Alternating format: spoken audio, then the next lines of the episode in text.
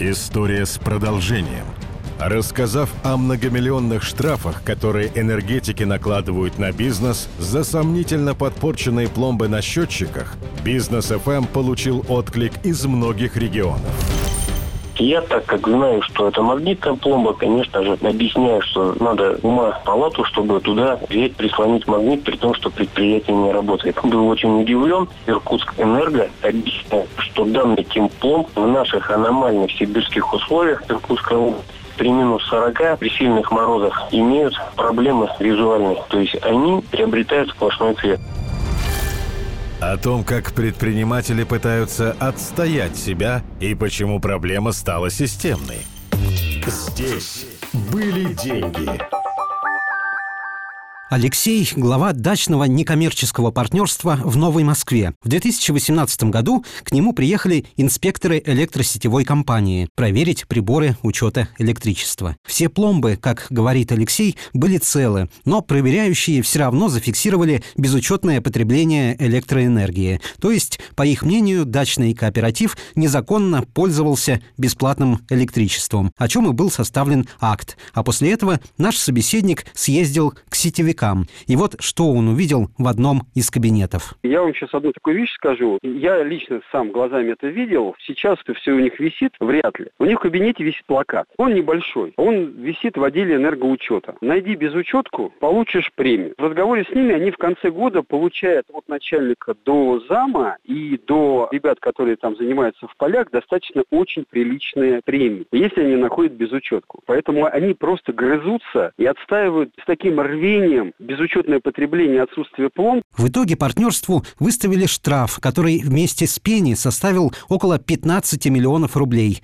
Алексей по профессии юрист, и он не просто пошел в суд, еще и написал заявление в полицию, так как ему показались странными подписи неких понятых, которых он во время проверки не видел. Что же касается судов, то наш герой дошел до Верховного и доказал, что штраф был незаконным. За это время он хорошо разобрался в проблеме без учетки и вообще говорит, что неплохо разбирается в электричестве и утверждает, что сетевикам, чтобы выписать огромный штраф, даже не нужна сорванная пломба. К примеру, случилась авария на линии, и это уже повод предъявить претензии к потребителю электричества, говорит Алексей. Где-то упала ветка на провода, сбила провода, и у вас лампочки горят, предположим, а какие-нибудь кухонные приборы, такие как плита, она не будет работать, потому что у нее три фазы. В этом случае счетчик у вас уже не считает одну фазу. И вы попадаете на безучетное потребление электрической энергии. Но в вашем случае это 380 вольт, а в нашем случае 10 киловольт. То есть это высокая часть, то есть это другие допуски и все остальное. Проверить, что это на линии, вам они никто не скажет. Алексей сам обратился в редакцию после того, как мы не раз рассказали, как в нескольких регионах бизнесу и даже бюджетным организациям сетевики выписывают штрафы в десятки миллионов.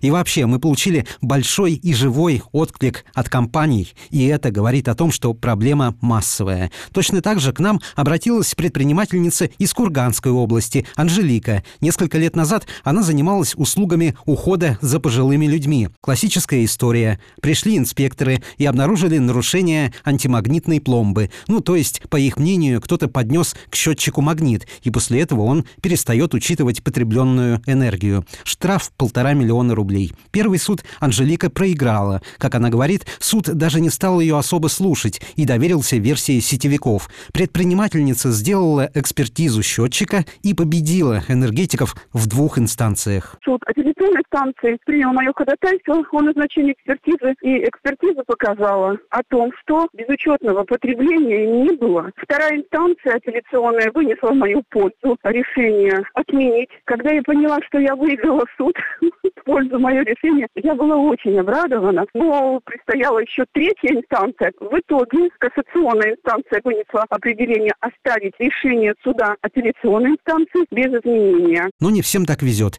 Мы уже рассказывали историю финдиректора нижегородской компании «Эйдес» Андрея Соляника. Его предприятие оштрафовали на 20 миллионов рублей и еще начислили 10 миллионов пени. Происходит это так. Нарушения выявляют сотрудники МРСК, межрегиональной распределительной сетевой компании, входящей в корпорацию Россети. Они выставляют счет поставщику электричества, а уже он взыскивает с потребителя. И в случае Андрея Соляника пришлось заплатить огромный штраф. Мы идем, в общем-то, уже в этом схеме, в самом низу пищевой цепочки, можно так сказать. В ходе споров всех никакие аргументы не слушались. Выставляют за эту потребленную, как они считают, электроэнергию там, в течение трех месяцев с даты последней проверки 20 миллионов рублей. Мы не могли физически потребить такое количество энергии. А там объект удаленный, в общем, база производственная. Пришли без представителей организации, без уведомления, просто составили односторонний акт и потом задним числом тут уже ходили. Вот это вот все дело. Сетевики не стесняются в цифрах, заставляют оплатить энергию за все время с момента последней проверки, учитывая полную мощность кабеля. Отсюда и такие суммы. И когда предприниматели подсчитывают, то выясняют, что с них хотят взять деньги, которыми они смогли бы оплатить свое обычное потребление электричества в течение десятков лет. Мы отправили запрос в Россети, и вот ответ госкорпорации. При выявлении признаков нарушения коллегиально проводится проверка, в том числе с участием независимых лиц. Составляется акт с фиксацией обстоятельств незаконного потребления. Случаи считаются подтвержденными, когда потребитель согласен с фактами, что бывает часто, либо при наличии иных неопровержимых свидетельств решения суда. При безучетном потреблении счета потребитель выставляет не сетевая компания, а гарантирующий поставщик по итогам анализа корректности первичной информации и соблюдения регламентных процедур сетевой компании. Безучетное или бездоговорное потребление наносит ущерб всем вовлеченным в цепочку поставки участникам рынка электроэнергии. Предотвращение такого рода действий – обязанность электросетевых компаний, установленная законодательством. А кроме того, нам написал в редакцию мужчина, который представился действующим сотрудником сетевой компании. И вот его позиция, с которой тоже можно согласиться. Бывают случаи, когда сами предприниматели скручивают счетчики, чтобы бесплатно получать электричество. И не каждого удается поймать за руку. Приведем цитату из письма.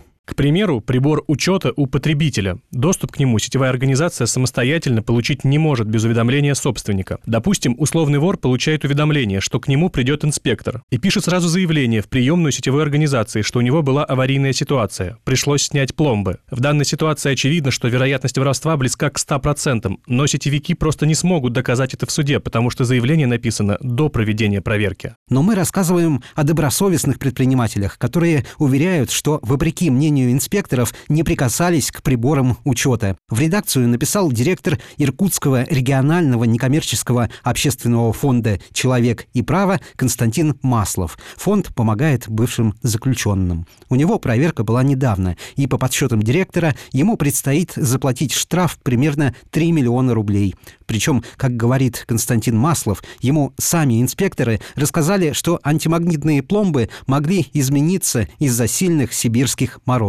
Я, так как знаю, что это магнитная пломба, конечно же, объясняю, что надо ума палату, чтобы туда взять, прислонить магнит, при том, что предприятие не работает. Был очень удивлен. И со слов мне хватило, конечно, догадаться, не растеряться. Я записал на видео сами работники Иркутск Энерго объясняют, что данный тимпломб в наших аномальных сибирских условиях Иркутской области при минус 40, при сильных морозах имеют проблемы визуальные. То есть они приобретают сплошной цвет. Кстати, видеофиксация – это действенный способ, чтобы потом доказать свою правду в суде. Об этом в начале марта говорили на круглом столе в Липецке. Именно из этого региона к нам пришли первые рассказы о гигантских штрафах. Всего там пострадали на сегодняшний день 60 компаний, которым начислили 400 миллионов рублей, рассказала Бизнес ФМ зампред правления Липецкого отделения РСПП Ольга Митрохина. Такой наш посол. Давайте объединимся, потому что вместе мы сильнее сильнее, и вместе мы достучимся до органа власти, до регулятора, до МРСК о том, что вот как бы есть такая проблема, что нужно выстроить системные прозрачные правила для бизнеса прежде всего, понятные, как проходят эти процедуры проверки. Потому что отмечалось, вот были участники, те, которые работают в разных регионах, в том числе там Воронежская область называлась, еще по Черноземью, но при этом коллеги говорили, что только те проблемы с МРСК, с которыми они столкнулись здесь, только на территории Липецкого региона. И это тоже вызывало, ну, мягко говоря, недоумение. Yeah. Последний тезис нас тоже удивляет.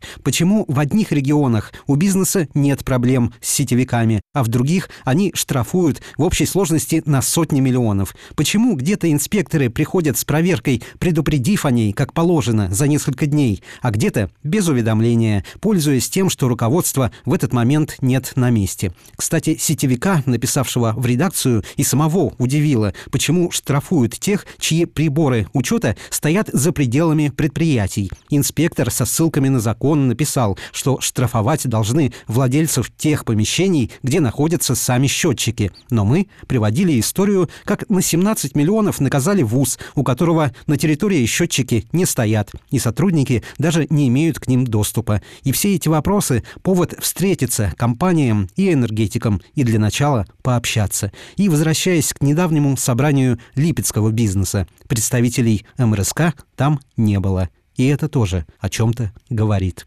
Михаил Сафонов, Бизнес ФМ. Здесь были деньги.